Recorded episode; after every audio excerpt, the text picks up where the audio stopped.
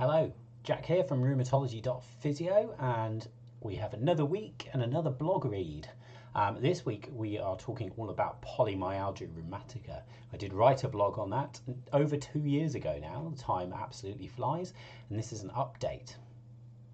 Um, so this we're going to start with some thanks for this blog. Um, basically, we I attended a webinar uh, a couple of days before recording this, um, and thank you very much to Professor Bhaskar Dasgupta who ran an absolutely brilliant webinar on uh, on this topic, polymyalgia rheumatica, or PMR as we will call it from now on to save my voice and messing up that pronunciation. Um, in the blog itself, I've, I've included a link to his Twitter page so you can find more out about him and the webinars that he runs. Um, but if you just type um, Dasgupta into into Twitter, uh, D A S G U P T A, then he's fairly obvious to find.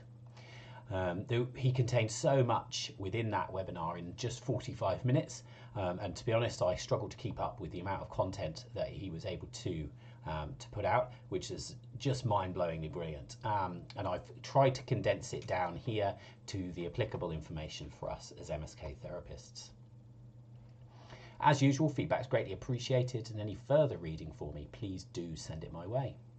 Please remember, this blog is not a replacement for clinical reasoning, and if you are unsure, get advice. Introduction. Polymyalgia rheumatica is a systemic inflammatory condition affecting older people over the age of 50. It overlaps with a number of conditions, but is actually most closely linked to vasculitis. It can present with some peripheral synovitis, but it is primarily a proximal condition affecting the shoulders and pelvic girdle or, um, and hips. As far as I can work out at this current time, rheumatologists and researchers are still unsure as to the exact pathophysiology of PMR, and as such, it is to a degree a diagnosis of exclusion. Treatment is primarily with steroids and occasionally DMARDs, and those are drugs like methotrexate, sulfasalazine, hydroxychloroquine, when there is peripheral synovitis. There is no guidance around management from a rehab uh, or physiotherapy perspective, and my advice is to manage these as able from an individual functional perspective. As a side note, you do need to be very careful if someone is weaning down on steroids. You can find that your exercise program that you prescribed last week is actually intolerable this week with their reduction in steroids. Features PMR usually presents as an acute onset of inflammatory pattern pain and stiffness of both shoulders and or both hips in people aged 50 plus. Peak onset is age 65. These symptoms cover a significant area of the shoulders and hips or pelvic area. Approximately 90% of our PMR patients are going to have um, shoulder symptoms, um, so only 10% of them are going to just have hips and pelvic pain.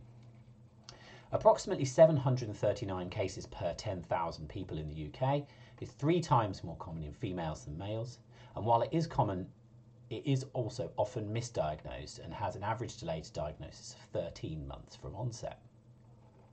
Approximately one third of patients will go on to develop rheumatoid arthritis, and 23% will have peripheral synovitis at the time of diagnosis, so there is some overlap with the rheumatoid arthritis patients.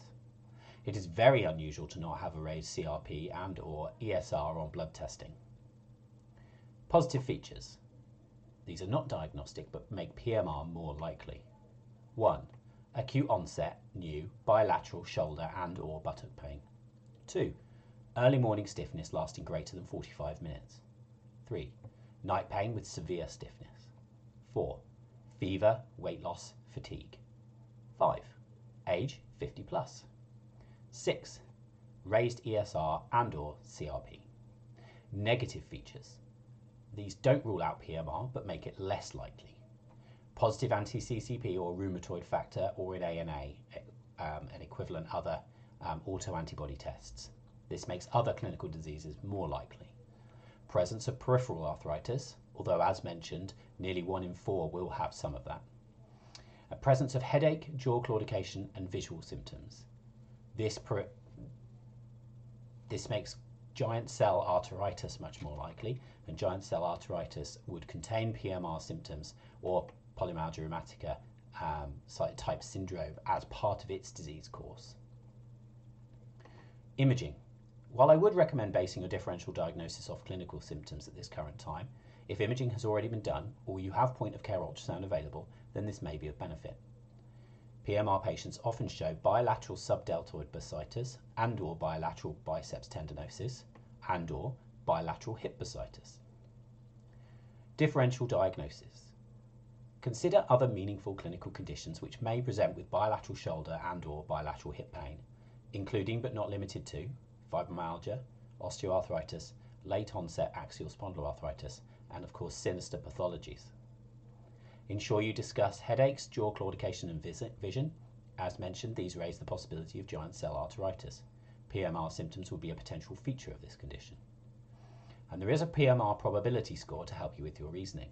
This is much better seen visually on the blog, but I'm going to describe it to you. So this is the European League Against Rheumatism and American College of Rheumatology provisional classification criteria for polymyalgia rheumatica. Now, if that's not a good name for a title, title for a table, I don't know what is. So the required criteria are age greater than 50, bilateral shoulder pain, abnormal erythrocyte sedimentation rate, and or C-reactive protein. And then you must score four points out of the following criteria. Morning stiffness lasting greater than 45 minutes gives you two points. Hip pain or restricted range of motion gives you one point. Negative rheumatoid factor and anti-CCP antibody gives you two points. Absence of other joint involvement, one point. And then ultrasound criteria, um, one or more shoulder subdeltoid bursitis, biceps tenosynovitis or glenohumeral synovitis, and one or more hip with synovitis or trochanteric bursitis gives you one point. I told you this might be a little bit easier to look at. And finally, both shoulders with subdeltoid bursitis, biceps tenosynovitis, or glenohumeral synovitis gives you one point. So remember, to access those clinical criteria, you must be over the age of 50, have bilateral shoulder pain, and have an abnormal ESR or CRP. So that's the entry criteria to then apply those four points. So it's quite, quite specific. Onward referral. Refer suspected PMR patients to rheumatology for a definitive diagnosis and commencement of management. Please do look locally at your pathways. This might not actually be the pathway that you're supposed to follow. Some local places may well have PMR patients being directed first to the GP.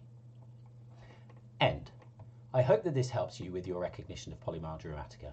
Please do consider heading to my shop, rheumatology.physio forward slash shop, to support me to continue creating these resources and get me any feedback you might have so that I can grow and improve.